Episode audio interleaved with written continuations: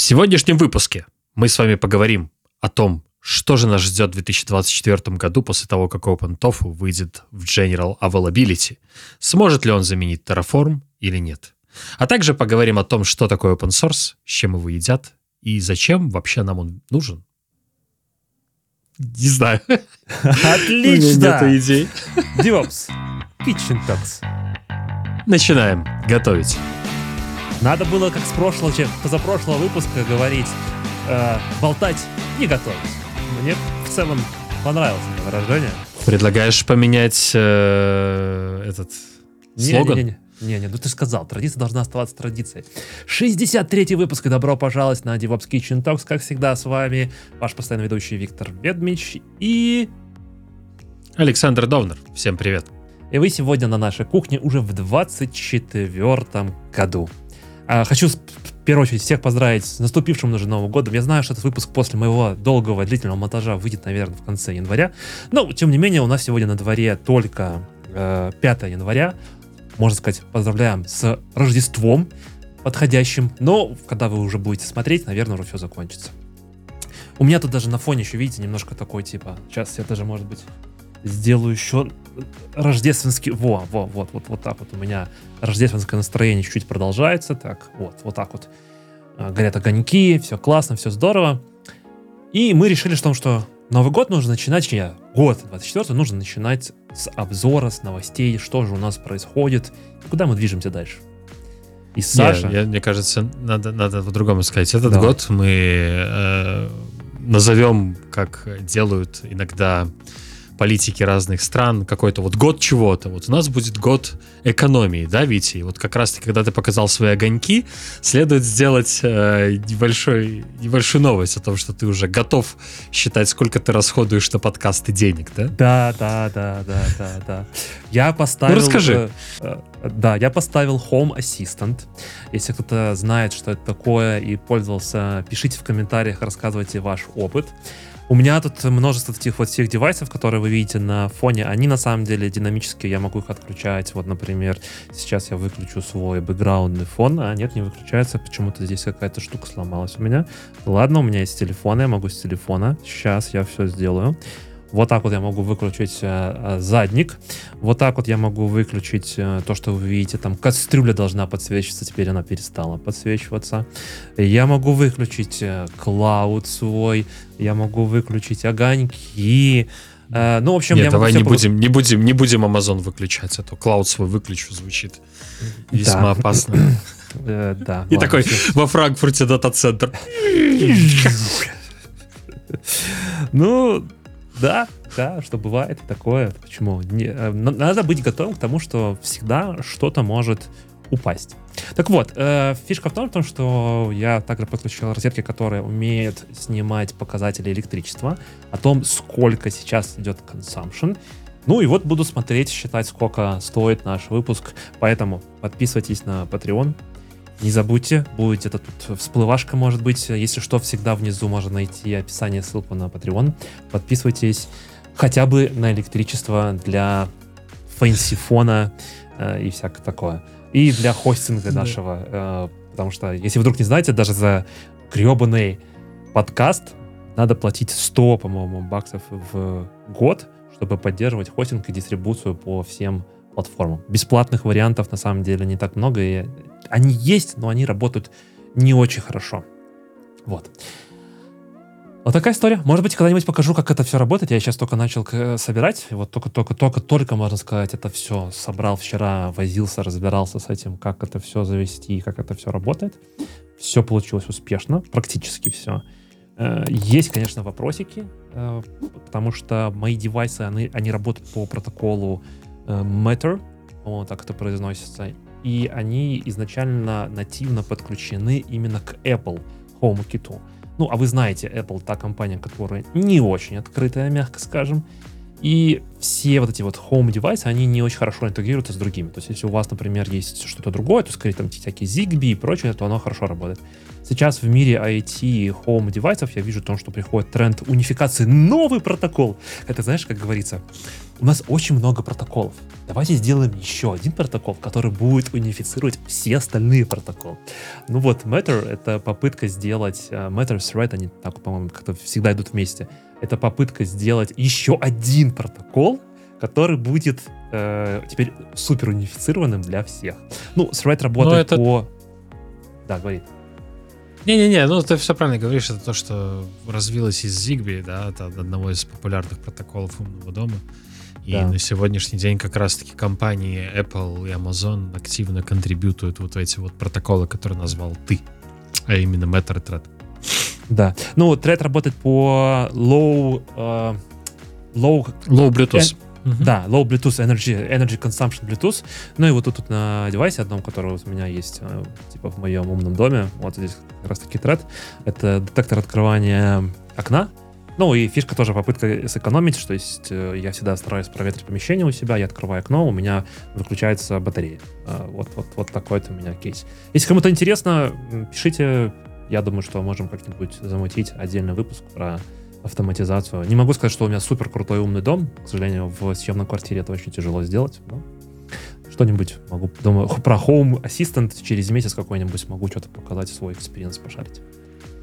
Через месяц неплохо. Надеюсь, через полгода и мне будет чем поделиться, потому что я тоже активно сейчас изучаю эту тему, но я тоже особо не хочу разгуливаться, у меня нету там каких-то гениальных мыслей там от, включать что-то, когда что-то закрывается. В этом нету цели, но какую-то базовую автоматизацию я хочу сделать. Для этого у меня есть там определенный план, который я хочу реализовывать вот к лету. Посмотрим. Может быть, получится какой-то из этого контента, а может быть, просто расскажем в двух словах. Но, если вернуться к теме нашего сегодняшнего выпуска, у нас сегодня э, из-за отпусков не хватило особо времени на какую-то очень глубокую тему, поэтому мы сегодня так поговорим про самые, ну, на наш взгляд, существенные новости обновления за конец 2023 года, а именно за ноябрь-декабрь. Мы, понятное дело, не будем сюда включать э, AWS Reinvent, потому что про него уже сказано много где, много кто о нем говорил. Кстати, по-моему, в прошлом или в позапрошлом году мы делали обзор на какие-то важные обновления с Reinvent, да, ведь, если я правильно помню? Ну, как минимум, я был, делал у себя на подкасте, если вдруг не знаете, я, у меня есть еще подкаст AWS на русском, AWS на русском, как кому удобно называть. Э, сто процентов в этом году тоже будет. Вот я вернусь э, после Рождества на работу и сразу соберу своих самых умных архитекторов, чтобы сделать запись, очередной раз сделать рекап реинвента. Э, на другом канале, который я поддерживаю, стараюсь там туда тоже контрибьютить AWS на русском и украинскую мове, тоже там можете посмотреть. Там ребята делали на двух разных языках. Э, там я не участвовал, э, не принимал участие, но после каждого основного киноута, а, наверное, из AWS-овского реинвента, вот что бы я рекомендовал бы, я понимаю, том, что на самом деле, если открыть видосы, и вы даже сможете найти мой видос, где я рассказываю про CDK, CDK э, для Kubernetes, там их, по 600 или 800 штук, это очень много. Что бы я рекомендовал бы? Я бы рекомендовал бы посмотреть, наверное, два киноута, может быть, три. А, первый киноут — это, наверное, киноут Адама. Это SEO всего AWS. Э, ну, не, не Амазона, а AWS. Здесь важно различать. Он рассказывает, в принципе, про то, куда движутся какие-то основные, самые большие громкие анонсы. Как раз-таки там было очень много всяких анонсов про Generative AI. Ну, как по мне, оно все еще в состоянии бета, и это очень важно понимать. Это превью, это не JA, это превью. Есть вещи, которые типа там код Whisperer, который действительно уже э, JA. И вот в моем докладе я как раз таки показывал, как в CDK э, можно неплохо заинтегрировать с код Whisperer, как он тебе помогает, реально анализирует твой код и подсказывает. Там, ну, мне показалось, что я сделал неплохо. Короче, если кому-то интересно, э, я ссылочку оставлю внизу в описании, можете посмотреть мой доклад. Э, это доклад номер один. Доклад номер два — это Вернер Вогл это CTO всего Амазона. Тут важно очень понимать, я всегда это, про это говорю, вот тут есть вот Вернер, да, просто я когда не работал в AWS, я не до конца это понимал. Вот сейчас работая в компании, я как бы осознал масштабы этого человека. Это реально сетево всего Амазона. Вот, представьте, в Амазоне работает, ну там, можно в Гугле найти миллион плюс человек. Э, это понятно, что это очень много сотрудников работы на складах, доставщиков, вот этого всего. Но вот этот человек, это человек сетево всего Амазона. У него огромное количество всяких публикаций и так далее. И я бы сказал бы, что это второй э, основной доклад, который нужно посмотреть, и вывод с него я бы, который сделал бы, вот э, про Финопс, наш 59-й выпуск, который мы записывали с, с Ильей, крайне рекомендую его тоже там глянуть, это как раз-таки тренд того, что будет происходить в 2024 году. Я думаю, что 2024 год это будет действительно год Финопса, экономии и имплементации Generative AI во все возможные, а, не знаю, дыры, прям так хочется сказать. По-другому не могу. Вот. Кому интересно? Ну, да, я да. тоже... Да, я тоже вот следил за анонсами реинвента, и вот что касается Финопса, на самом деле, Amazon много чего сделал, что официально объявили. Amazon еще больше сделал того, о чем никто публично не объявляет, но это все косвенно и напрямую говорит о том, что Amazon собирается улучшать свои сервисы по анализу костов и по оптимизации этих вещей. И однозначно, так или иначе, наши AI будут туда интегрированы. Ну, посмотрим. Мне кажется, будет интересно. Вот, на самом деле, да, у нас э, такой небольшой э, отступ. Да, мы сегодня про Amazon говорить будем, но чуть меньше, потому что то, что было на реинвенте, остается... То, что было в Вегасе, остается в Вегасе, да, как да, говорится. Да, а реинвент да. был в Вегасе. Так что этот, этот непередаваемый запах на улицах э, в Вегасе, это просто... Кто был в Вегасе, тот знает, о чем мы говорим. Да. Я был там один раз, но мне хватило. Э, в плане, мне понравилось, чтобы понять атмосферу, я бы еще с удовольствием туда бы попал. Надеюсь, получится рано или поздно. А, сегодня мы поговорим про какие-то такие ключевые новости и релизы, которые случились в конце 23 года. Я думаю, ведь еще рано переключаться на терминал, но в целом, да. Я думаю, тоже готов шарить. Нет. Мы поговорим про наиболее заметные релизы конца 23 года, про какие-то говорим, поговорим глубже, какие-то меньше, и отчасти мы построили сегодняшнюю нашу тематику на основе того, что мы получали от вас в комментариях и во время нашего стрима, который имел место быть две недели назад. Две недели уже прошло, кошмар, как быстро время летит. А Примерно когда замонтажим, назад. так это будет э, да. 7 недель назад ну, или 6. Год, год и 7 недель назад будет. Надеюсь, надеюсь, ускорится. Ладно, это такая плохая шутка.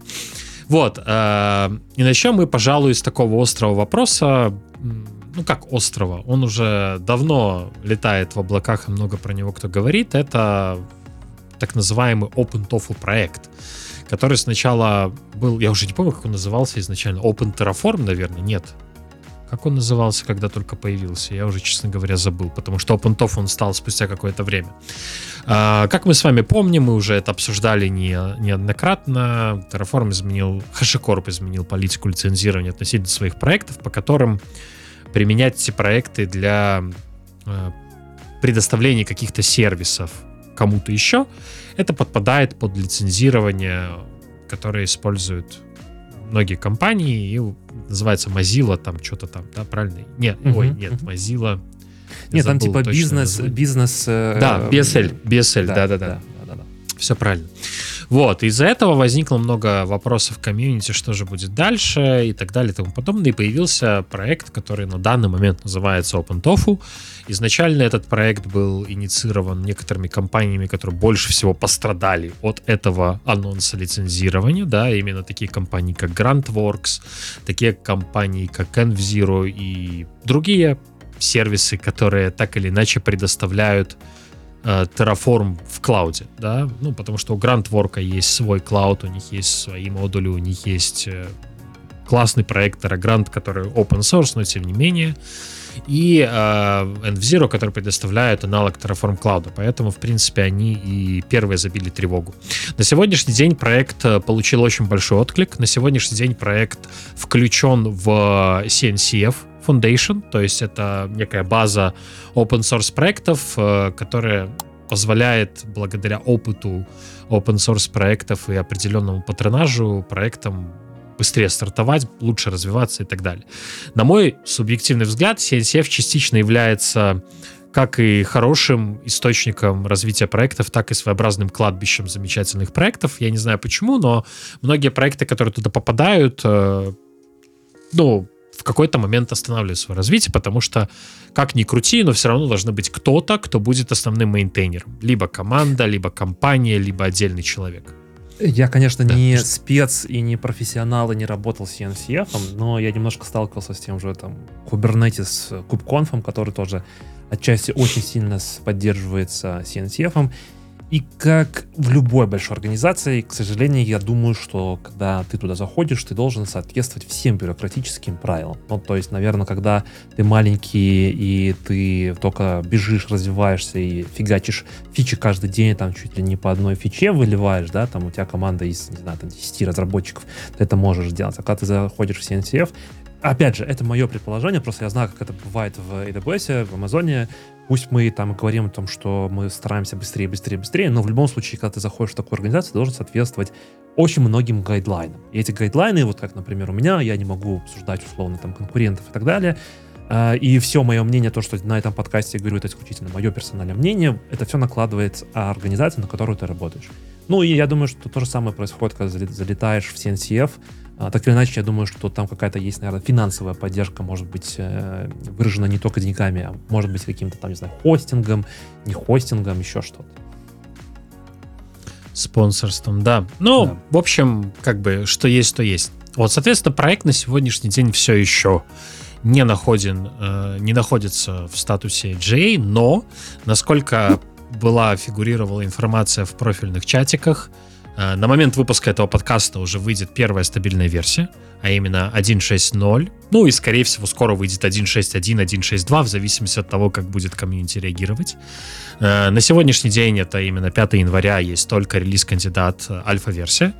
А, Подожди, ну, вот, наверное, вопрос, даже... я буду перебивать, потому что я как бы не сильно mm-hmm. там следил за этим всем. Почему 1.6? То есть они взяли Под... нумерацию от Terraform, я правильно понимаю? Да, то есть э, так как с версии 1.6 Terraform начал выходить, 1.6.0 начал выходить уже под новой лицензией, mm-hmm. они взяли версию предыдущую 1.5, ой, э, 1.5, да, там, я не помню точную патч-версию, uh-huh. 1.5.9, наверное, что-то такое, и просто от нее сделали условный форк, угу. на которые они наложили уже дополнительный функционал. То есть, начиная с версии 1.6, Terraform и OpenTofu уже будут иметь разный набор функционала. Я не знаю, я не следил конкретно, какие, какой функционал доедет в 1.6.0, но я знаю, что много функционала, который висел в Terraform в официальном репозитории условно годами, уже донесли в 1.6.0 OpenTofu. Причем самый большой вопрос у меня, почему контрибьюторы, которые в целом в теории могли также успешно создать pull-реквесты также быстро в официальный Terraform репозиторий, э, а именно GrantWorks and Zero, в частности GrantWorks и их фаундер, э, буквально как только OpenTofu появился репозиторий, сразу они начали репортать, вот мы сделали то, что не мог сделать Terraform два месяца, ой, два года. Мы сделали еще вот это, вот это. Почему, собственно, они это не принесли в апстрим? Для меня большой вопрос, я так на него себе ответа получить не смог. То есть, опять-таки, ну, я... есть мотивация. Да, я, ты, ты говоришь все правильно. Мне кажется, что это вот как раз-таки вопрос. Может быть, чуть затронем сегодня тему про э, open source. Нам задавали в Телеграме, там накидывали на вентилятор о том, что, что происходит, и что сейчас там Red Hat э, со своими политиками open source, если это так можно назвать, делает одно open source и там SUSE, я не знаю, как правильно они себя произносят, э, и Oracle делают свой форк э, красной шапки и так далее. Я думаю, знаешь, что в чем смысл вот этого всего? В том, что когда ну, то есть HashiCorp это большая компания, да, они зарабатывают бабки мне, во-первых, как контрибьюторам внешним, когда я туда прихожу, я, во-первых, должен подписать все лицензии о том, что весь мой код, который я напишу, если вдруг мой pull request придет, они же это вычищали, они же до этого у них было немного другое соглашение про open source. Они изначально очень много брали от с, с комьюнити, да, но там не было такого о том, что ты отдаешь все там полностью права, не имеешь права ни на что и так далее, и так далее. Потом это они поменяли. Я знаю о том, что они много переписывали даже кода внутри. Это, может быть, не относится к Terraform, но я отвечаю, в целом это говорю про HashiCorp. Э, и сейчас, когда появился у комьюнити возможность действительно делать в open source, и вот это, знаешь, типа мотивация показать, что вот вы такая огромная корпорация, такая медленная, мы такой маленькая комьюнити, типа быстрее, круче, веселее и так далее, можем зарелидить. Я думаю, что вот на таких, знаешь, эмоциональных качелях относительно того, что э, мы быстрее сделаем, это раз. А во второе, это то, что, ну, вот эти игроки, э, GrandWorks и другие, а их на самом деле очень много. Э, я думаю, mm-hmm. что там денег все-таки тоже хватает, потому что эти ребята по, по факту будут терять огромнейшие деньги. Да, не, не просто деньги терять, они технический бизнес теряют, поэтому они так и активизировались. В этом никто споров нет, да? То есть мы вернемся к open source, давай вот мы закончим про OpenTOF, потом вот мы уже давай, перейдем да, к этому. Давай, а, я просто изучал очень много э, всяких э, сравнений или описаний, и не знаю, либо же большая проплаченность, либо чего. Но некоторых сравнений я просто не понимаю. Вот у меня там, я видел таблицу, там написано, короче, OpenTOFU versus Terraform. И, грубо говоря, easy to use. Это сравнение вот по easy to use, да. OpenTOFU more user-friendly, Terraform more complex. Хотя по факту это один и тот же бинарь, просто называется по-разному, с разным кодом внутри. То есть э, я, честно, на данный момент не совсем понимаю, а, насколько будет, что будет происходить дальше, да, то есть вот выйдет J, да, скорее всего, кто-то попробует использовать, кто-то скажет да, кто-то скажет нет. На сегодняшний день что произошло? Первое, э, из важного, да, OpenTOF стал э, частью CNCF, Cloud Native Foundation. Это раз. Э, Brew, э, Homebrew — это mm-hmm. пакетный менеджер для macOS. Э, из их регистра пропал Terraform. А, и он был заменен на OpenTOF. Потому что лицензия. А, ну как пропал? То есть вы все напрямую, короче, вы не сможете сделать последнюю установку, там, Brew Install Terraform. Не сможете. Угу. Там было вокруг этого какая-то возня мышиная. Может быть, уже и отменили это решение, но в какой-то момент это пропало. Я, честно говоря, угу не буду откровен, не проверял. Есть э, инструменты для управления версиями Terraform, называется TFNV. Она угу. позволяет вам создавать симлинки и, грубо говоря, на разных проектах использовать удобно разную версию Terraform. Соответственно, был релизнут OpenTOFU Env как бы альтернатива, которая тоже в Homebrew заменила старый TFNV. То есть Homebrew, опять-таки, сейчас, когда вы пытаетесь установить, пытается вам вклянчить другой, как это правильно называется, каск. Я, честно говоря, в терминологии Homebrew не очень помню, но, короче, грубо говоря, другой индекс, откуда будут mm-hmm. прилетать пакеты. Mm-hmm. Э, по большому счету, из основного это все. Сейчас ждем J и посмотрим. Ну, кстати, в Террагранте, понятное дело, GrandForks есть уже поддержка Open э, TOFU. Uh-huh. Там простой перенастройкой через переменное окружение вы просто используете OpenTOFU бинарь. Фактически OpenTOFU это тот же HCL, это те же конфигурации, это те же провайдеры, ничего не меняется в провайдерах, мы это уже обсуждали. Провайдеры — это отдельные лицензии, отдельные релизные циклы, где-то HashiCorp является основным мейнтейнером, где-то вторичным, где-то это абсолютно частная история. То есть провайдеры это абсолютно не входит вот в это вот все. А, посмотрим, что будет дальше. Мне это очень интересно. С другой стороны, у нас есть Terraform, который на сегодняшний день, опять-таки на сегодняшний день 5 января, uh, у него есть 1.7 релиз-кандидат. И если взять uh, Terraform 1.5.9 и 1.7.0, то количество изменений тоже достаточно существенное. Terraform, если кто-то не знает, начиная с версии 1.6.0 в бета-функционале, а с 1.7 это будет стабильная версия, приносит функциональное тестирование Terraform полностью. Угу. Если Мы раньше нам надо было использовать... Нам что да, кидывали разницу между... Угу. Что такое да, терра... юнит-тесты, интегрейшн-тесты? Да, та, та, так я, честно говоря, мы не пришли к соглашению, но... Ну, ладно, хороший спор получился. Да, согласен. А, вот, когда вот у нас э, Terraform а, можно было тестировать как? Есть Terra-тест от GrandWork, есть TF-тест библиотека от Гугла на питоне для PyTest, куча вариантов, много-много разных-разных. И вот есть теперь нативный Terraform тест команда, которая mm-hmm. на основе локальных HCL-файликов может вам сделать что-то интересное. Вот, можем, например, э, сейчас переключиться на демонстрацию, э, начиная с сегодняшнего выпуска, на каких-то таких эм, наших с вами подкастиках, где мы обсуждаем новости или смотрим какие-то инструменты, у нас появился репозиторий, кто у нас не знает, у нас на самом деле есть даже в GitHub целая организация. А, я создал репозиторий, который называется Podcast Materials. Там у нас будут складироваться по выпускам какие-то, какой-то исходный код. А, например, сегодня мы там с вами немножко поговорим вот про некоторые инструменты, а именно рассмотрим uh, тесты, например, да, вот у нас есть, например, папочка tests. А, если посмотреть на содержимое директории, тут у нас есть э, стандартная папочка Terraform, в которой у нас складируются всякие модули, провайдеры, все, что мы скачиваем. У нас есть лог файл провайдер, э, провайдеров, который мы использовали. Есть некий maintf. В данном случае он э, очень простой, взят э, с официального сайта HashiCorp, то есть я ничего не, не изобретал, просто для наглядности, чтобы мы об этом поговорили, взял это оттуда.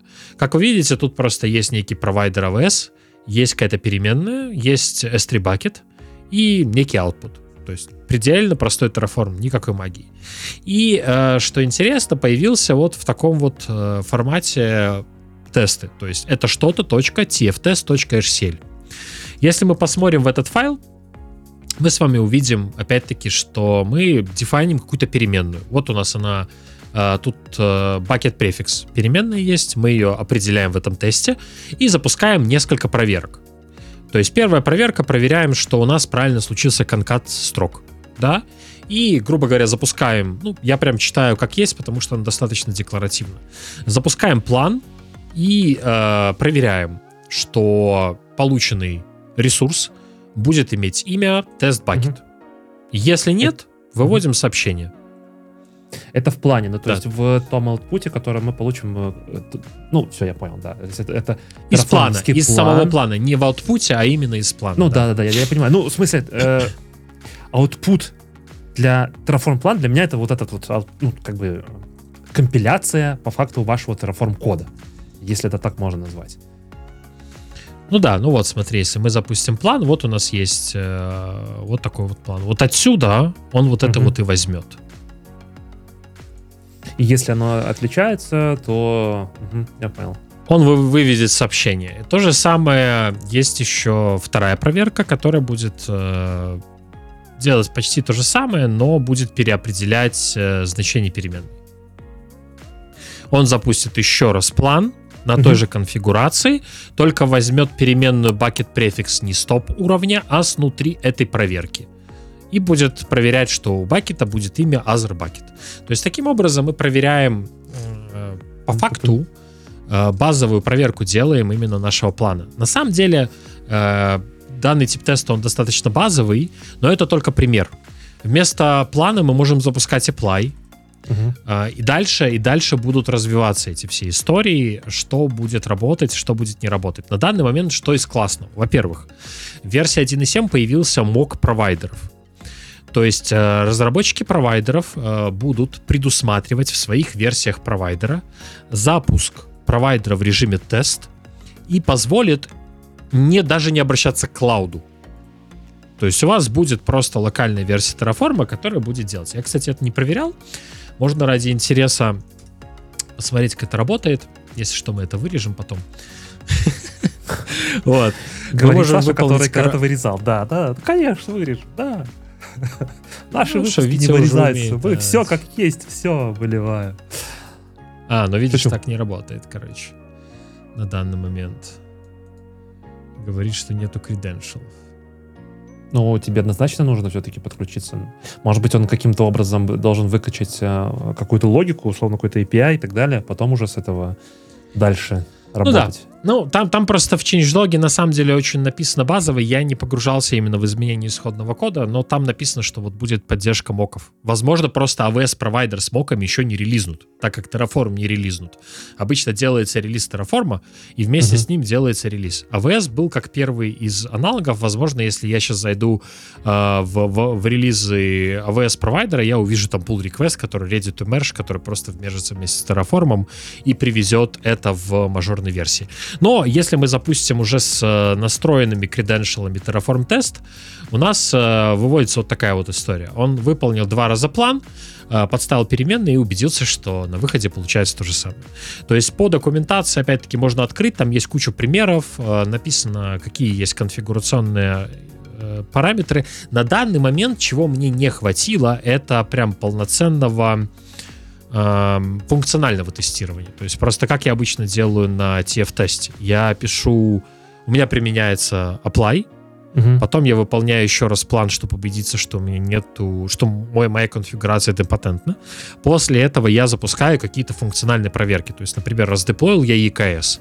Я иду через э, Kubernetes SDK на питоне, стучусь в API, создаю там под, получаю его состояние, сравниваю с ожидаемым. Иногда вкат, э, в больших тестах вкатываю холмом туда все, что мне надо, проверяю, что ингресс отвечает. Ну, короче, прям функциональные тесты.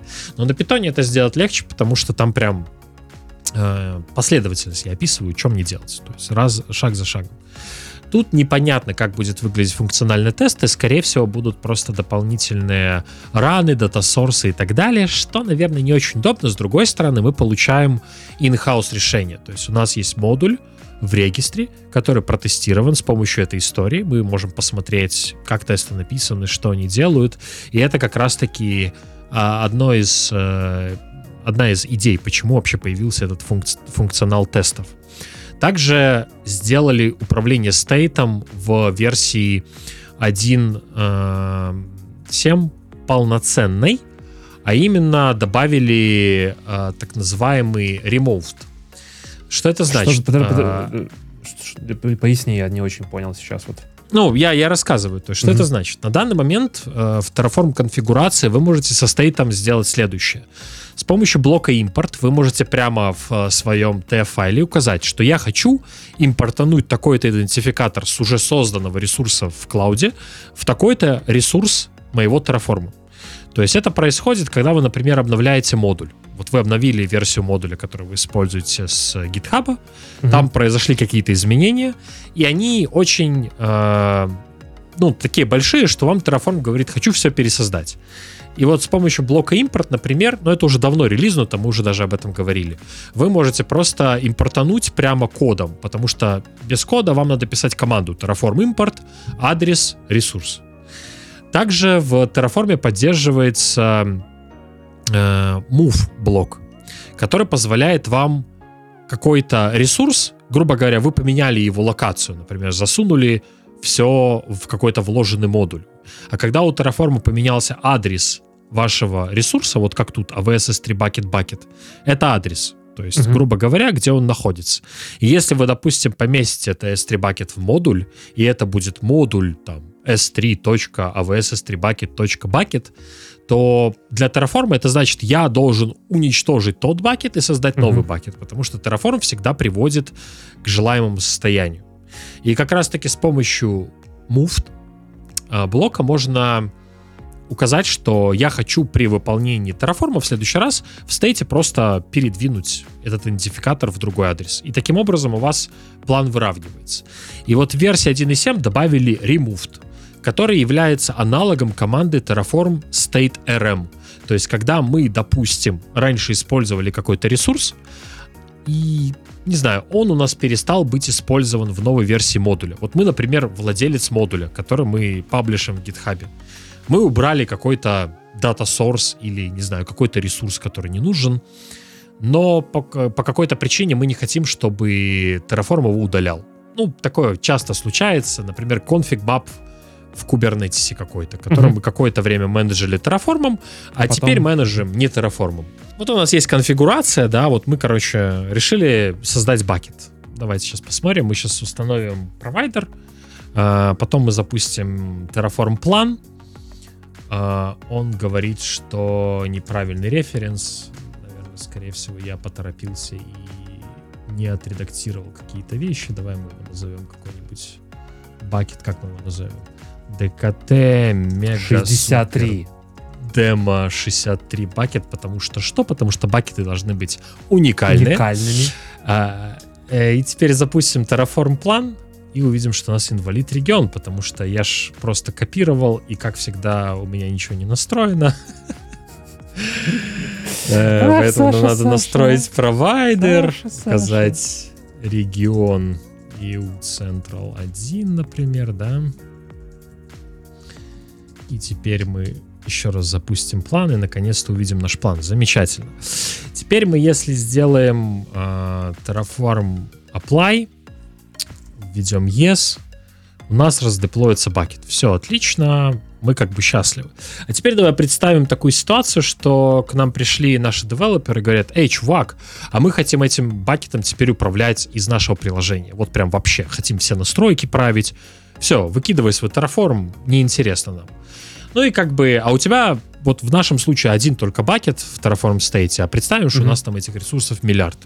И вот у нас есть два варианта. Мы можем либо сделать, э, во-первых, мы можем посмотреть Terraform State List. Э, вот у нас есть один ресурс. И чтобы его удалить из стейта, мы можем ввести команду Terraform State RM и указать вот это вот значение. Тогда он у нас из стейта пропадет. И мы больше им управлять не можем. Но теперь мы можем откомментировать вот этот блок. Я, извините меня, конечно, не такой специалист в Vime, я не, не умею э, одной кнопочкой раскомментировать несколько строчек. Я вас Visual кодом пользуюсь, извините меня, пожалуйста. Вот. Нет, Саша, и, нет, а... это ужас, ужас ужасный. И теперь, если мы, например, возьмем и закомментируем вот этот вот наш S3 bucket,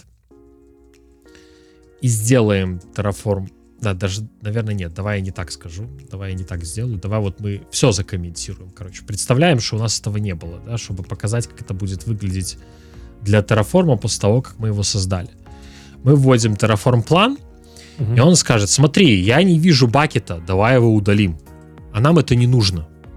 Поэтому мы возвращаемся еще раз в код. Подожди, подожди, подожди, вот подожди, этот... я не вижу бакета, ты имеешь в виду, не видит бакета в, сам, в, в S3? Нет, смотри, я э, закомментировал ресурс, потому что мне теперь не надо управлять а, этим ресурсом в Terraform. Я понял, я понял. То есть ты как бы... Поэтому... Э, теперь ты не можешь этот ресурс, Terraform на базе своего предыдущего плана и нового, ну, сейчас стейта и текущего плана, он понимает о том, что нету, давай я его удалю, mm-hmm. чтобы соответствовать да. а, тот стейту, а, не то что стейту, а реальности в клауде и тому стейту, который по факту будет, и ты сейчас хочешь, типа, э, сделать такой, типа, please skip этот ресурс, чтобы он все равно остался. Да. А я говорю, что, ну, блин, мне его удалять не надо, я просто хочу сказать Terraform, давай-то ты забудешь про него. Ну, давай представим, что ты про него никогда не знал. И теперь, если я запишу Terraform план, Terraform автоматически, э, видишь, что пишет? Что угу. он больше не управляется Terraform, но мы его удалять не будем. И план ничего не сделаю. То есть, э, таким образом, мы удалили искусственно бакет из стейта. И Terraform теперь, в принципе, о нем ничего не знает, и мы можем двигаться дальше. Для чего это может быть нужно? Если вы не хотите вообще взаимодействовать с консолью, у вас есть CI, и вы хотите просто, чтобы все это декларативно работало. Угу. Либо же, если вы являетесь владельцем э, данного модуля, вы его поставляете комьюнити или в своей компании, и вы удалили какой-то ресурс, но не хотите, чтобы он был удален в каком-то API, вы таким образом можете в конфигурации в новых версиях просто это обозначить, и это будет бесшовно и безболезненно. Вот. Но опять-таки, это такая нишевая история, но тем не менее, на мой взгляд, теперь управление стейтом полноценное будет с версии 1.7. У нас есть импорт, у нас есть move, у нас есть remove. Теперь мы полностью закрыли этот гештальт и можем быть спокойны и полностью управлять всем через себя, потому что я лично, когда делаю регулярное обновление модулей провайдеров на своем проекте, я вечно страдаю и последний апгрейд цикл, который был полтора квартала назад, приводил к тому, что я выполнял, ну, вот такие вот скрипты, короче, по размеру, чтобы просто зайти и выполнить Terraform State RM, Terraform Import, Terraform State MF, потому что релизы выходят часто, и чтобы как бы за ними успевать, приходится вот такой вот хренью заниматься. А теперь я могу просто взять это, сделать э, в моем Террагранте, сгенерировать этот TF кусочек автоматически и прям вообще не париться. Угу. И это очень удобно работает. Вот. Это что касается Terraform. Опять-таки, спонтанная демо. Я, может быть, не очень хорошо подготовился. В следующий раз э, будет все лучше. Вима свой, обещаю. А, вот. И, мне наверное, можно... Подожди, мне интересно про Вим, да? да? Я иногда сидел, задрачивался, там, типа, вот, Вим так, так важен и так далее. Мне интересно наши слушатели, ну, все-таки как э, системные администраторы, я не побоюсь этого слова, да, когда тебе нужно администрировать Linux, ты все равно заходишь и через, ну, основное, что доступно на Linux, это Nano, Но Nano все-таки, ну, мне кажется, такой супер базовый, который тебе, ну, он крайне неудобен, потому что все-таки это терминал, у него нету функционала, расширяемости и так далее. Мне интересно у слушателей наших э, узнать, чем вы пользуетесь для вот таких вот демо в терминале, вы пользуетесь ли Vim, может быть кто-то нео-Vim, нео-Vim, и как вы э, свои пальцевые наборы, вот как вы захардкодили, как вы в мозг передали вот эту вот э, мускульную память, да, то есть то, что когда нажимаешь, помнишь о том, что вот нужно нажимать на HJKL для того, чтобы перемещаться. Мне очень интересно узнать, как вы это делали, какими, может, ресурсами, если это сделали, чтобы поднять свой а? Vim скилл на next level. А главное, Я... зачем? Э, знаешь, зачем, да? Я вот честно тебе скажу, зачем. Вот, вот по чесноку, без этих, без, без, как сказать, без приукрашивания. Так гребаных сертификаций. Особенно практических. Mm, okay. СК, СКС, туда заходишь, там ничего нету. Ну, то есть там редактор полное говно. И ты понимаешь о том, что ты тратишь э, драгоценные секунды на то, чтобы вот по каждой строчке, например, пройти и поставить комментарий или на, наоборот удалить часть там где-то сделать реплейсмент, где-то просто перепрыгнуть чуть-чуть дальше. И ты на это тратишь просто неимоверное количество. Это кажется там, здесь 3 секунды, тут 3 секунды, а в сумме ты там собираешь минут 10, ты только тратишь на какое-то редактирование вместо того, чтобы решать задачу. Да, у меня вот есть мой коллега, привет, Сергей, я не знаю, слушаешь ты наш подкаст или нет, который любит MC-Edit. То есть вот это вот э, синий синий да, редактор. Да, да, да, да, я, да, я вот Midnight это, конечно, Commander. это, по-моему, Midnight самых... Commander. Э, как ты, как да. ты можешь не знать, как это называется? Это, ну, давай. Да, это для самых отчаянных, на мой взгляд, но мы с Сергеем с тобой еще вернемся к этому вопросу и перейдем на что-нибудь другое, потому что когда во время демо а, ты шаришь экран, это очень больно смотреть. Синий цвет. Ладно, э, у нас с тобой был маленький, маленькая отсылка к open source. Мы можем сейчас это затронуть, либо в конце вернуться. Давай, наверное, сейчас. Э, ну, то есть, Давай. в целом, что, что происходило? Э, во-первых, в 23 году, из того, что вот мне запомнилось, да, действительно весь мир меняется вот в сторону open source. То есть было очень много разных корпораций. Ну, что далеко хотите. Вот мы только что разговаривали с тобой про HashiCorp. HashiCorp шел полностью от open source. Как результат, это мое опять личное персональное мнение, вот это вот все. А, мне кто-то высказывал о том, что личное и персональное это одно и то же. Я прекрасно понимаю, это просто, чтобы вы полностью осознали, что это действительно мое мнение. Основатель-то Хашикорпа это кто? Хашимото. И если ты вдруг не знал, то Хашимото полностью ушел из компании в декабре.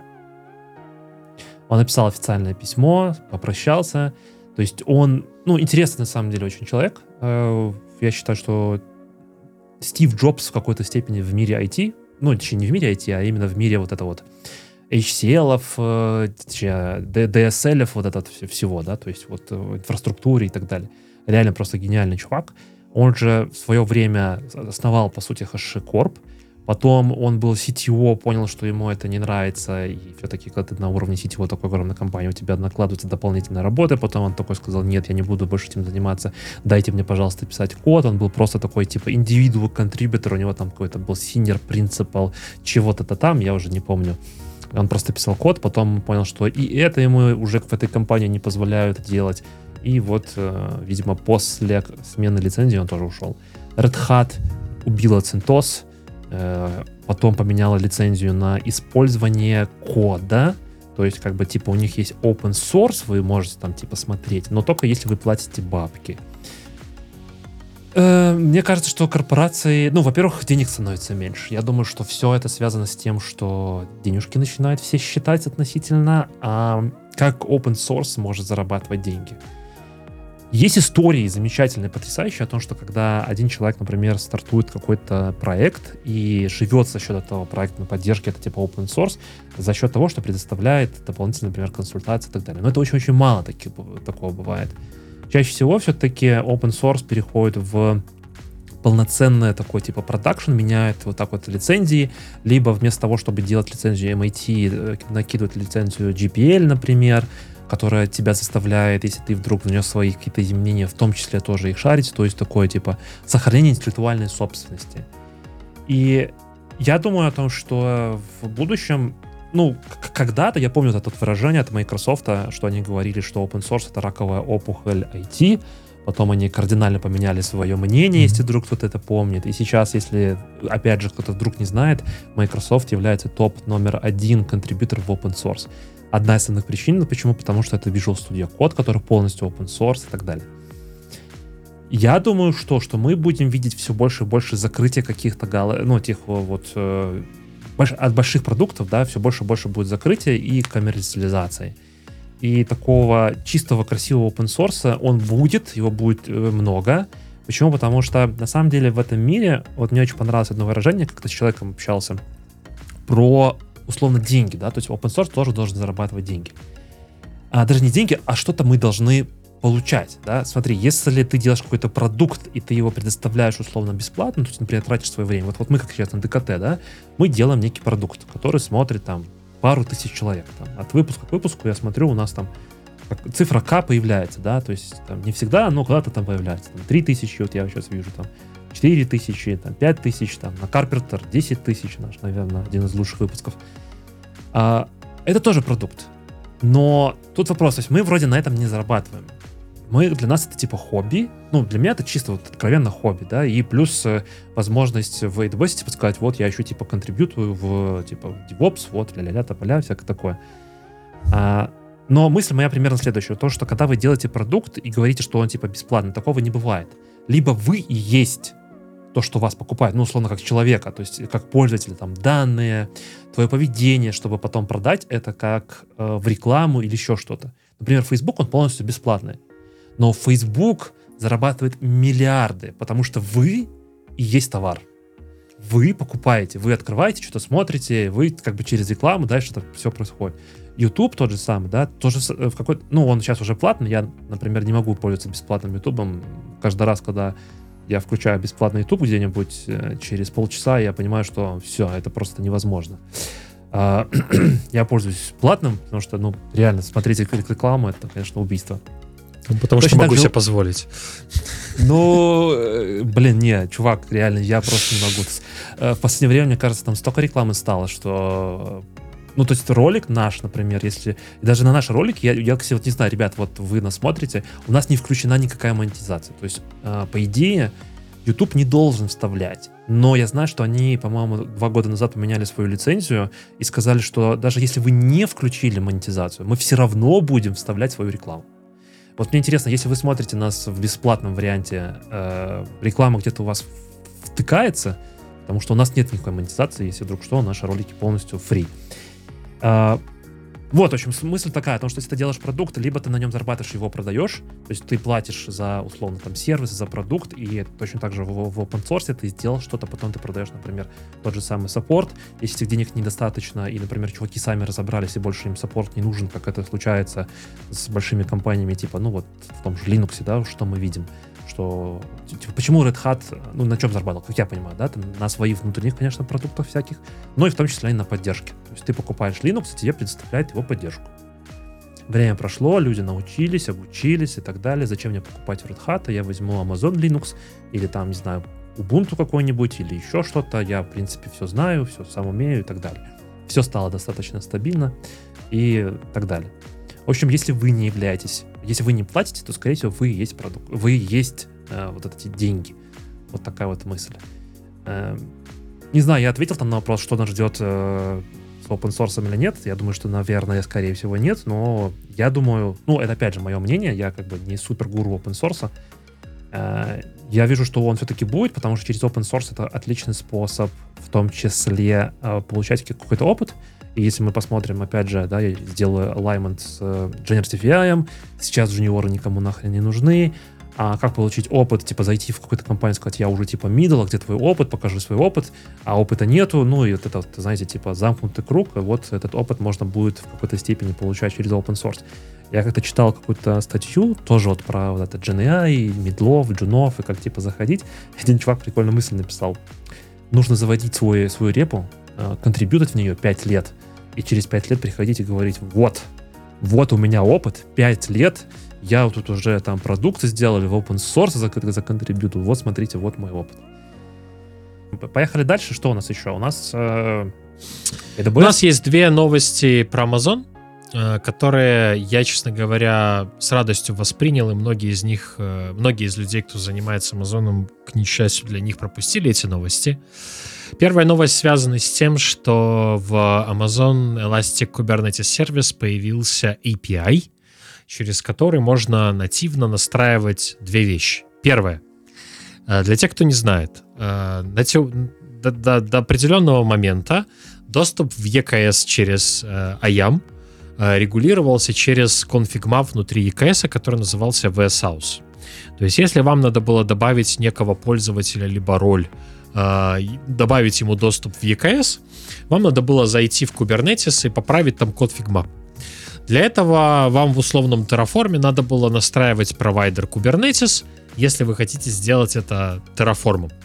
И это на самом деле неудобно, неприятно, отвратительно, и вообще как бы это очень странное изначально было решение, но тем не менее, так оно работало. В декабре э, заанонсировали следующее. Появилась API, э, путь делать то же самое. Да, э, переключаемся на терминал. Я думал показать это, как это будет работать в Terraform, но оказалось, что на сегодняшний момент, 5 января, еще в Terraform это не дотянули.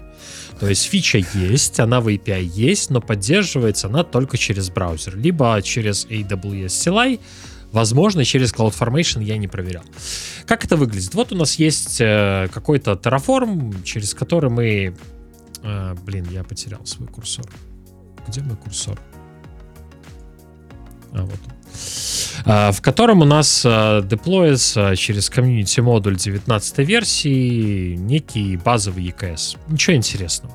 По умолчанию, если вы не знали, если вы не используете AWS, AUS, Roles, Users, Accounts, что угодно, то EKS кластер доступен только вам.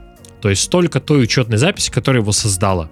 Только вы можете в него зайти, только вы можете с ним взаимодействовать. Если у вас э, user аккаунт, э, что не является best практикой, лучше всего использовать SSO и роли, mm-hmm. то только вы сможете в этом EKS что-то делать. И вот, например, в моем случае я тут подготовил пример. Вот у нас тут есть закомментированный блок Aus Users. Если ну, мы... я, я хотел бы, наверное, сделать отступление, сказать о том, что ты, если Terraform разворачиваешь, ты что разворачиваешь не от своего юзера, что ты имеешь в виду? Но, ну, там, типа, роль, которую ты навешиваешь. Скорее всего, это же будет, типа, сервисная какая-то роль. Роль, которая предоставляется для Terraform. Э, ну, смотри, ты... если мы, если я, смотри, первый вариант это юзер, когда у тебя просто юзер, да, ничего интересного, просто пользователь. Второй вариант, у тебя есть некий SSO, и есть в каждом аккаунте некая роль, которую ты через этот SSO аккаунт осюмишь, и от имени этой роли действуешь ну, хорошо, внутри хорошо, своего да, VS аккаунта. Да. Есть третий вариант, если у тебя есть CI, логично создать для CI еще одну отдельную роль и от нее уже взаимодействовать с API. Тут ты абсолютно прав. Я в любом говорю, случае, потому что, есть... скорее всего, ну, как, как мне кажется, более правильно, да, там Terraform запускать не от себя. Ну, если ты там делаешь вот прямо у себя, там у тебя твой, твой личный аккаунт, и как бы ничего, ну, окей, но в целом правильно сделать условно сервисный аккаунт, от которого ты это делаешь, ну вот типа роль, от которой ты будешь выполнять. То есть, соответственно, если ты развернешь Kubernetes, то ты потом, как, не знаю, там, Александр Довнер или там Виктор, да. или Вася Пупкин, ты не сможешь написать kubectl или get э, pods и получить э, шишу сразу, вот так вот. Фигу с маслом. Шишу, да. Вот у нас есть э, VS Identity, я светану свой VS аккаунт, но это не страшно. У меня ники пользователей есть Олала, и вот я добавил для него э, добавил еще одного пользователя, который назвал тест. И вот на данный момент, если я попробую, э, во-первых, мне надо добавить этот аккаунт сюда, потому что я его пересоздавал. Если я попробую сходить в kubectl version, мне скажет, что тебе надо предоставить credential. Ну, mm-hmm. потому что если я попробую выполнить STS э, get color identity, у меня покажет, что я user тест, но э, сам EKS говорит, что я тебе не знаю, иди гуляй. Дайте-ка мне вот убрать вот эту вот историю как-то. Только на стоп не нажми. Не нажму, не нажму, не переживай. А, вот, значит, соответственно, что мы сейчас делаем? Мы делаем Terraform Apply. У нас а, выведется план и покажет, что а, Kubernetes а, наш ну, провайдер захочет добавить map users и сделать маппинг пользователя IAM тест на System Masters кластер роль в Kubernetes. Мы нажимаем Yes, у нас э, правится config map внутри Kubernetes, то есть мы можем сделать kubectl get config map AWS и увидим, что у нас вот появилась такая история, она была для нод, и появился еще map users на пользователя тест. И теперь, если мы попробуем сделать от этого пользователя kubectl get pods, мы видим, что все работает, мы можем проверить kubectl who am I и увидеть, что я пользователь тест. То есть мы вот изменили один config map, и автоматически у нас все проросло. Значит, что меняется в EKS? Если мы откроем браузер, сейчас мы сделаем волшебную команду логин, чтобы у меня все открылось. Да, ё-моё. Э, кто не знает, есть такая замечательная тула, которая называется VS Vault который позволяет э, упростить взаимодействие с креденшалами и хранить их в зашифрованном виде в кейчейне, а не в чистом виде в вашем AWS Credentials. Вот мы зашли в наш API. Э, если мы зайдем в EKS, мы ничего не... Мы увидим наш кластер. Казалось, что у меня неправильный регион, но нет, все правильно. Э, версия 1.28, и вот что мы видим появилась. Она была вкладочка Access, но она немножко выглядела по-другому. Сейчас у нас тут есть Authentication Mob Config Map. Uh, у нас есть uh, два варианта, как мы можем это изменить. Во-первых, после того, как у вас уже есть кластер созданный как config map, вы можете только включить uh, двухрежимный вариант когда у вас используется и config map внутри кластера, и будет поддерживаться EKS API. Для новых кластеров вы сможете выбрать только EKS API, чтобы вообще забыть про этот config map. Но в целом нам это подходит. Мы выбираем Save Changes. У нас э, происходит в Upgrade History мы видим, происходит обновление, оно занимает какое-то время. То есть что произойдет?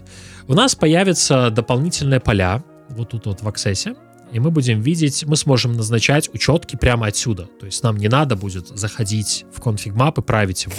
Впоследствии, когда это до, доедет до Terraform и AWS провайдера, у нас появится просто API call и обычный параметр, который мы будем править, и нам не надо будет больше конфигурировать для EKS провайдер Kubernetes чтобы не лезть внутрь в кишки кубернетиса, потому что когда это может быть проблемой? Когда, например, у вас есть некий закрытый кластер, когда он не публичный. И чтобы успешно взаимодействовать с ним как CI, так и локально, вы вам раньше приходилось как бы создавать, вот как ты говорил, сервисную учетку для куба. Хотя по факту я хочу просто EKS развернуть. Я не хочу внутрь кубернетиса заходить.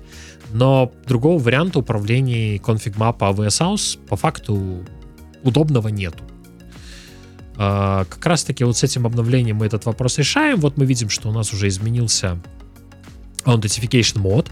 Мы видим, что у нас подтянулись с config мапа в AWS API а, значения. Вот, например, user olala это я и ноды. Но тест тут нету. То есть мы добавили вроде пользователя тест, но его тут нету. В принципе, а, в этой API есть прикольные вещи. Во-первых, ну, у нас есть пользователь тест, можем создать то же самое. А, во-первых, мы выбираем там стандарт, тут есть еще разные варианты, это для Linux, Windows и Fargate, нам это не интересно. Мы указываем э, какую-то policy, нам дает Amazon predefined policy для куба, то есть мы уже получаем некую policy, которая позволяет нам э, видите, view, edit, cluster, admin policy. То есть мы можем, например, сделать только view policy.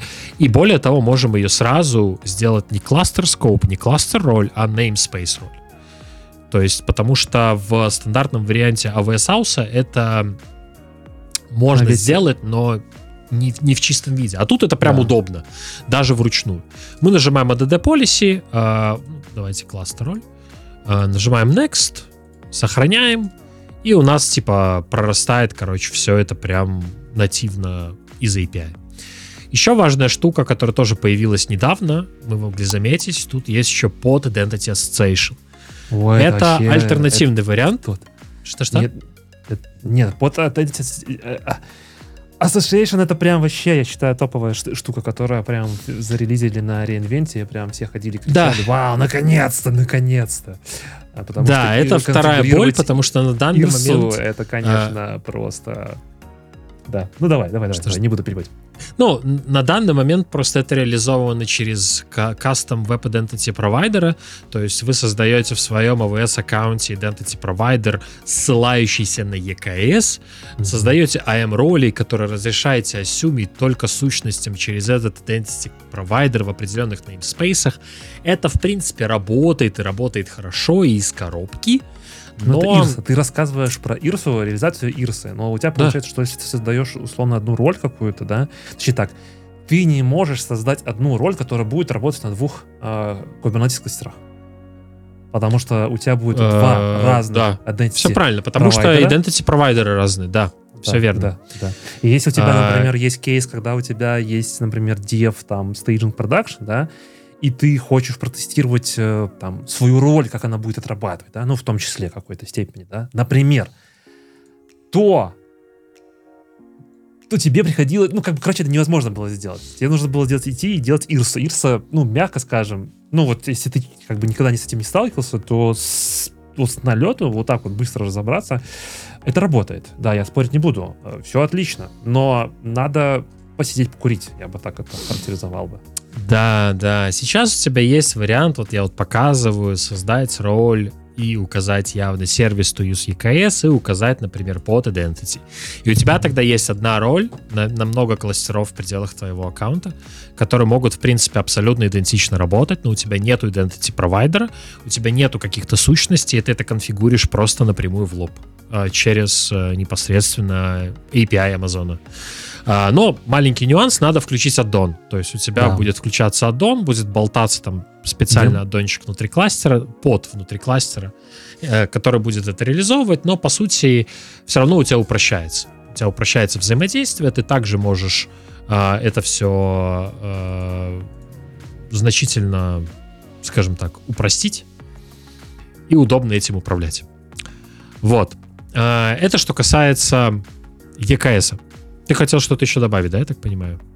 Не-не-не. Ну, э, я хотел сказать, что ну, единственный минус, который действительно я здесь вижу, это добавление этого дополнительного аддона. Но вы его как бы никак никаким образом там не взаимодействуете, он сам просто ставится. Единственное, что просто будет сжирать ресурсы. А, Но удобство по взаимодействию по сравнению с Ирсой, да, это, конечно, просто небо и земля. Потому что это, Да. ну, короче, это прям, я Ну, то есть считаю, выбираете, выбираете роли, у меня тут ничего нету, потому что должен быть правильный assume role policy, который у меня не создан. Выбираете namespace, э, unauthorized почему-то, а, потому что нету аддона, и сервис аккаунт, который у вас создан в кубе. Для этого, собственно, аддон и нужен, чтобы эту информацию вам в API отдавать. И все. В принципе, все будет работать и в хвост, и в гриву, как говорится. Это что касается EKS. Значит, э, в принципе, я этому очень рад. Осталось только дождаться, пока это все появится в Terraform. Э, Pull op- open есть, pull request пока нету. Ждем. В принципе, я думаю, с учетом популярности, востребованности на момент выпуска этого подкаста уже, скорее всего, будет все релизнуто и можно будет использовать. И вторая новость про Amazon, которую, может быть, кто-то пропустил в потоке большого обновления перед и во время реинвента. В ноябре месяце Amazon наконец-то докатил свой ECR Pull-Through Cache для Docker Hub. Потому что в ECR была функциональность Pull-Through Cache. Что такое Pull-Through Cache? То есть вы, грубо говоря, говорите, что... Грубо говоря, говорите. Я хочу установить докер образ такой-то и ссылаетесь на некий регистр. Если в этом регистре этого образа нету, этот регистр сходит в апстрим, заберет оригинальный имидж и в себя сохранит. А, До недавнего времени поддерживалось только два, скажем, бэкэнда. Это ECR Public, то есть э, Public ECR от Amazon, и э, этот QI. Э, Не, не знаю, как правильно произносится, я могу, короче, ошибаться. QI. это, по-моему, от, QI, от, QI. от GitHub, по-моему. Нет? А, Не-не-не, не, не GCR, а QI. Ну, короче, в общем, Окей. Yet Another Registry тоже достаточно популярен. А, а вот недавно появилось больше бэкэндов, и в частности Docker Hub, потому что именно Docker Hub создал такую востребованность таких сервисов, потому что у них есть замечательный rate limit, который сожрал много мозга всем, кто активно использует э, кластера, и в частности мне. Мне на проекте пришлось из-за этого брать Harbor, то есть отдельный продукт, выносить его в центр, в отдельный аккаунт, в отдельный EKS, создавать VPC-эндпоинты, чтобы это все законнектить, чтобы это все прям оправить э, э, контейнер D конфигурацию, чтобы настроить мирроринг докер хаба через этот Harbor. Плюс-минус то же самое надо сделать с точки зрения настройки локальных рантаймов и случаи с pull-through кэшем от ECR, но там все проще. Там роли и, в принципе, все это условно бесплатно. И вот в ноябре заанонсили поддержку большего количества регистрий. По-моему, там точно есть Docker Hub, по-моему, там есть GitHub, а, если я не ошибаюсь. Можно даже, наверное, нам открыть новость там, по-моему, это прям написано. Э, сделаем побольше. Да, GitHub Container Registry, Azure Container Registry и Docker Hub. Hub. А, да, на самом деле, меня вот недавно мой знакомый, который тоже наш подписчик, пришел с вопросом, что вот, блин, типа, я уперся в rate limit, короче, расскажи, ты там какой-то харбор поднял. Я говорю, а больше не надо вот тебе, пожалуйста, ECR поддерживает. И он счастливо ушел реализовывать. Так что многие пропустили, потому что широкая аудитория это не анонсилась, но те, кто подписан на всякие телеграм-фиды, а, в частности мне, такие вещи от меня не ускользают. То есть я лично очень рад. Правда, свое решение я все равно переводить на это не буду пока потому что Harbor у нас будет использоваться в больших масштабах, плюс у Harbor есть много того, чего нету в ECR, поэтому пока, наверное, я остановлюсь на текущей реализации, там будет видно. Но потенциально для тех, кто строит какие-то инфраструктуры кластера с нуля, помните в уме, что если у вас активно будет использоваться Docker Hub, например, в CI у вас скачиваются какие-то образы, вы строите образы Docker Build на базе э, Docker Hub hosted имиджей, подумайте о том, что rate limit это неприятная история, то есть вас ваши айпишники банят на 5 часов, и у вас все встает колом, если у нас над Gateway 1 или несколько. Ну, короче, это все неприятно, поэтому подобные реализации всегда полезно иметь в уме. Вот, это что касается Амазона. Я думаю, что можно частично зацепить еще одну тему которая наша любимая. У нас все еще просят э, выпуски про Карпентер. Я надеюсь, э, наш коллега Александр когда-то э, дойдет до Александр обещаний. про себя говорит в третьем лице. На самом деле не то, что нас просит выпуски, нам даже просится прийти и рассказать Илья, а, наши да. любимые под, под, под, подписчики, чтобы что там с реализацией Карпентера. А, но Саша все никак не может добить свою историю. Я насяду на Сашу, чтобы мы все-таки сели, записали. Я по попробую, что когда этот выпуск выйдет, мы уже запишем про Карпентер. Ну, или, по крайней мере, запланируем запись. Запланируем запись на конец года. Не, ну, э, да, я просто хочу подготовить пару историй с проектов, когда Карпентер реально решал проблему. И что мы хотим сказать сегодня про Карпентер? Мы хотим сказать, что у Карпентера какое-то время назад случилось знаменательное событие. Карпентер переехал. А, я имею в виду сам проект, и его взял, он пошел под крыло Kubernetes Science. Кто не знает, Kubernetes Science это такая, а, как правильно сказать, группа репозиториев, группа проектов, которые, по сути, развиваются под эгидой Куба, а, как core проекты. И, в частности, Карпентер туда отправился, и произошла неопределенная реорганизация. Если вы поставили Карпентер два года назад, я вам сочу, ну, два года назад, наверное, это было очень рано, полтора года назад, год назад, э, я вам сочувствую, потому что, в принципе, обновление Карпентера, даже когда вы его поставили два месяца назад, это всегда больно, потому что Карпентер это все еще юный проект, и он очень сильно меняется на ходу, и последние релизы еще раз привнесли определенную реорганизацию, там появились новые сущности, а, появились нот-пулы, много чего поменялось. Но что самое важное? Карпентер э, появился так называемый провайдер. И это как раз-таки знаменательное событие, потому что, в частности, появился проект, который называется Azure Carpenter Provider.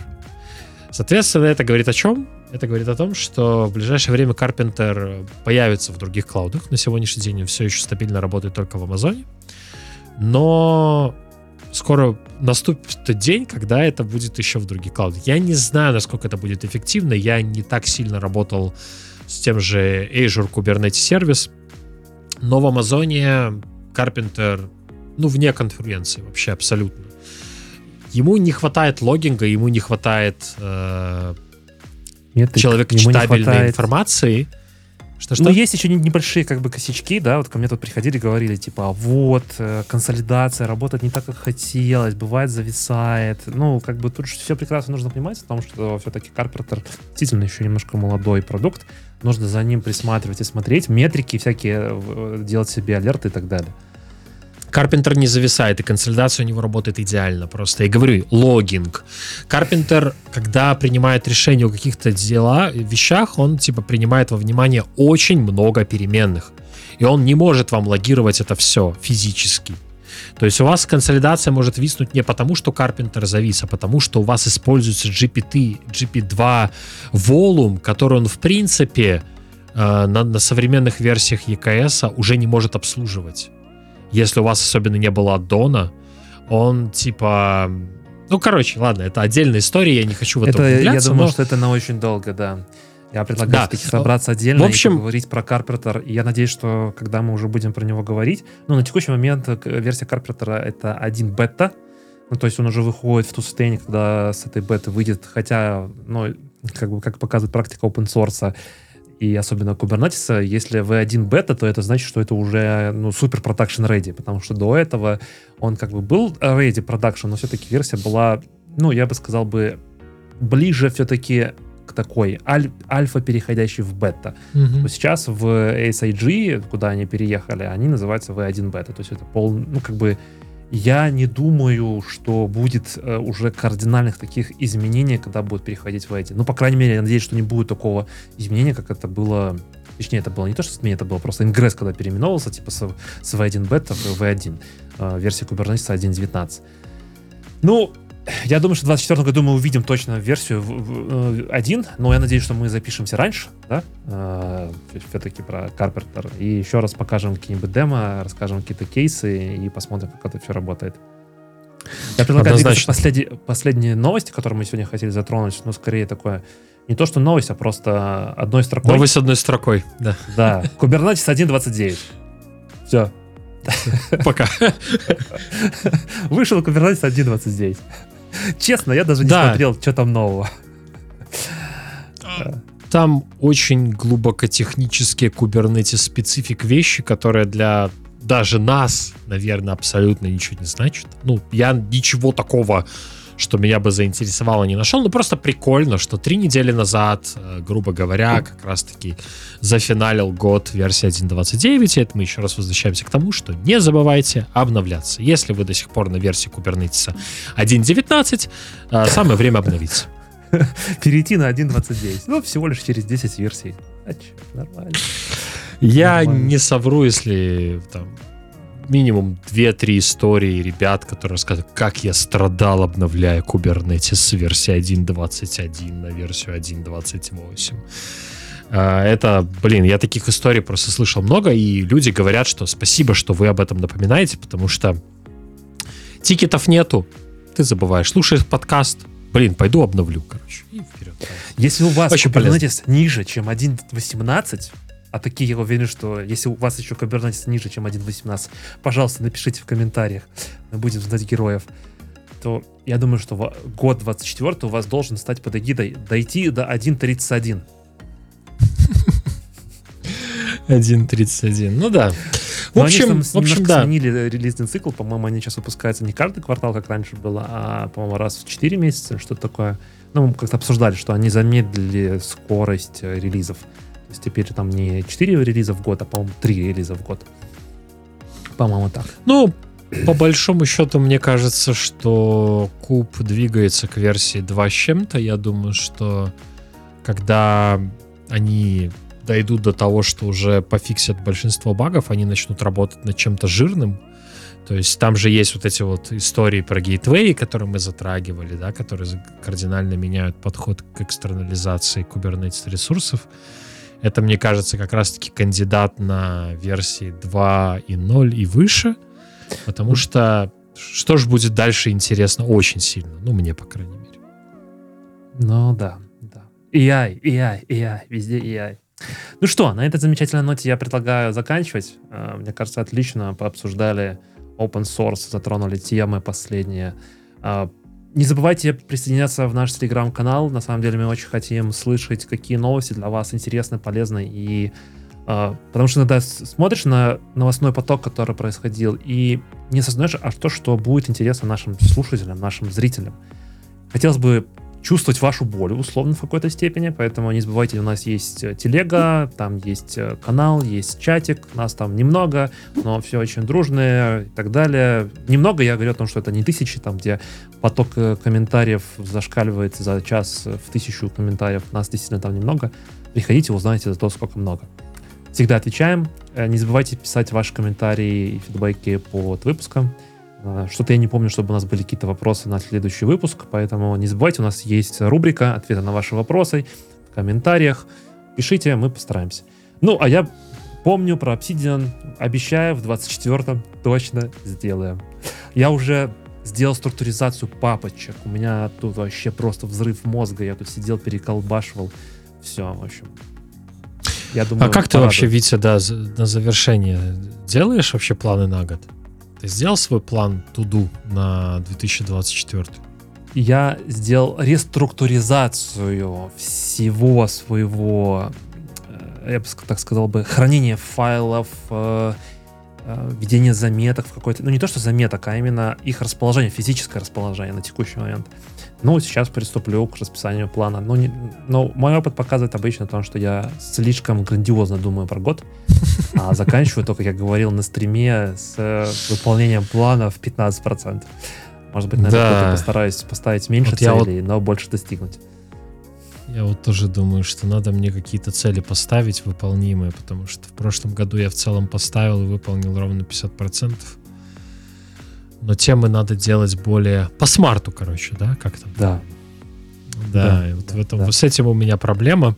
Но на самом деле этот год э, обещает быть интересным для меня. У меня будет много интересных, необычных для меня активностей. Э, и я надеюсь, что это позволит мне поменяться с точки зрения и вот этих вот вещей, в которых я сейчас откровенно слаб, а именно управление временем, э, какие-то вот не технические вещи. Скорее всего, технические вещи от этого пострадают, но я к этому иду пока осознанно. Надеюсь, Надеюсь, получится. Ну, посмотрим. Сейчас, Ладно, сейчас, сейчас наши такая... подписчики будут писать, что мы сваливаемся в какой-нибудь этот я просто на самом деле думал, там у меня есть очень много чего рассказать про всякие вот эти там оптимизацию времени в какой-то степени, да, потребление контента и так далее. Но с одной стороны, я понимаю, что у нас канал такой типа кухонный, может поговорить про все, но не хотелось бы там делать вот канал про, не знаю, там ведение заметок в Obsidian, потому что я знаю, что есть каналы достаточно популярные. Ну, это, конечно, э, англоговорящие, которые построили свой контент исключительно только на Obsidian. И это прям успешные каналы, там типа десятки, там, под 50 тысяч э, подписчиков. Просто не хотелось бы превращаться из ДКТ в, не знаю, ПДК, не знаю, продуктивити, э, к... продуктивные кухонные разговоры или там токс, ПДК, не знаю, что-нибудь такое. ну, я думаю, что-нибудь сделаем. Э, напишите, интересно ли вам такое в целом. Я хотел последнее, что сделать призыв, если вдруг кто-то дослушал до этого момента, вдруг вы дослушали, и у вас в уме есть какие-то люди, которые вам казалось бы интересные, чтобы к нам пришли в гости, или вы сами хотите прийти в гости, пишите, пожалуйста, эти имена, мы постараемся связаться. Мне кажется, что ну, уже с цифрой в 5000 гости к нам будут с большей радостью приходить. Э, и было бы нам интересно в 24-м послушать больше интересных каких-то обзоров, технических в том числе, от э, внешних людей. Э, ну, в общем, как-то так. А типа там кто, не знаю, Марк Цупигенберг, кого мы будем? Нет, У меня, кстати, но... есть все шансы. У меня вот mm-hmm. недавно мой товарищ с прошлого проекта устроился работать в Тесла. Вот, поэтому можем с ним чуть позже, когда он там пересечется с Илоном Маском, можем договориться mm-hmm. и пригласить Илона Маска к нам в подкаст. Было бы интересно. Я не знаю, ну, вот, вот, кстати, у нас были интересные вот ролики про фанк.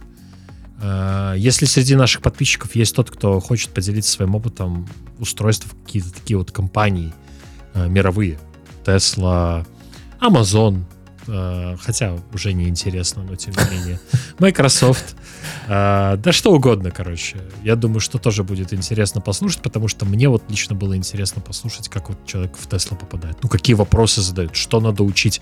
Потому что у компаний такой разный подход, и это на самом деле так удивляет. Поэтому давайте, ребята, ну, очень... Нам, нам просто реально нужна ваша какая-то обратная связь. Э, вот мы для этого телегу сделали, чтобы понимать, что делать, потому что это очень сложно. Это невероятное количество времени уходит просто вот на подготовку, и у нас есть бэклог, мы его собираем, но хочется понимать, что реально нужно вам. Поэтому мы уже неоднократно делали опросы. Приходите, подключайтесь, пишите, спрашивайте. Всем, всем, всем бусей. Ну, на этой замечательной ноте DevOps Kitchen Talks. Закончили готовить. Пишите комментарии, подписывайтесь на канал, ставьте лайки. Всем добра и хорошего 24 года. Увидимся.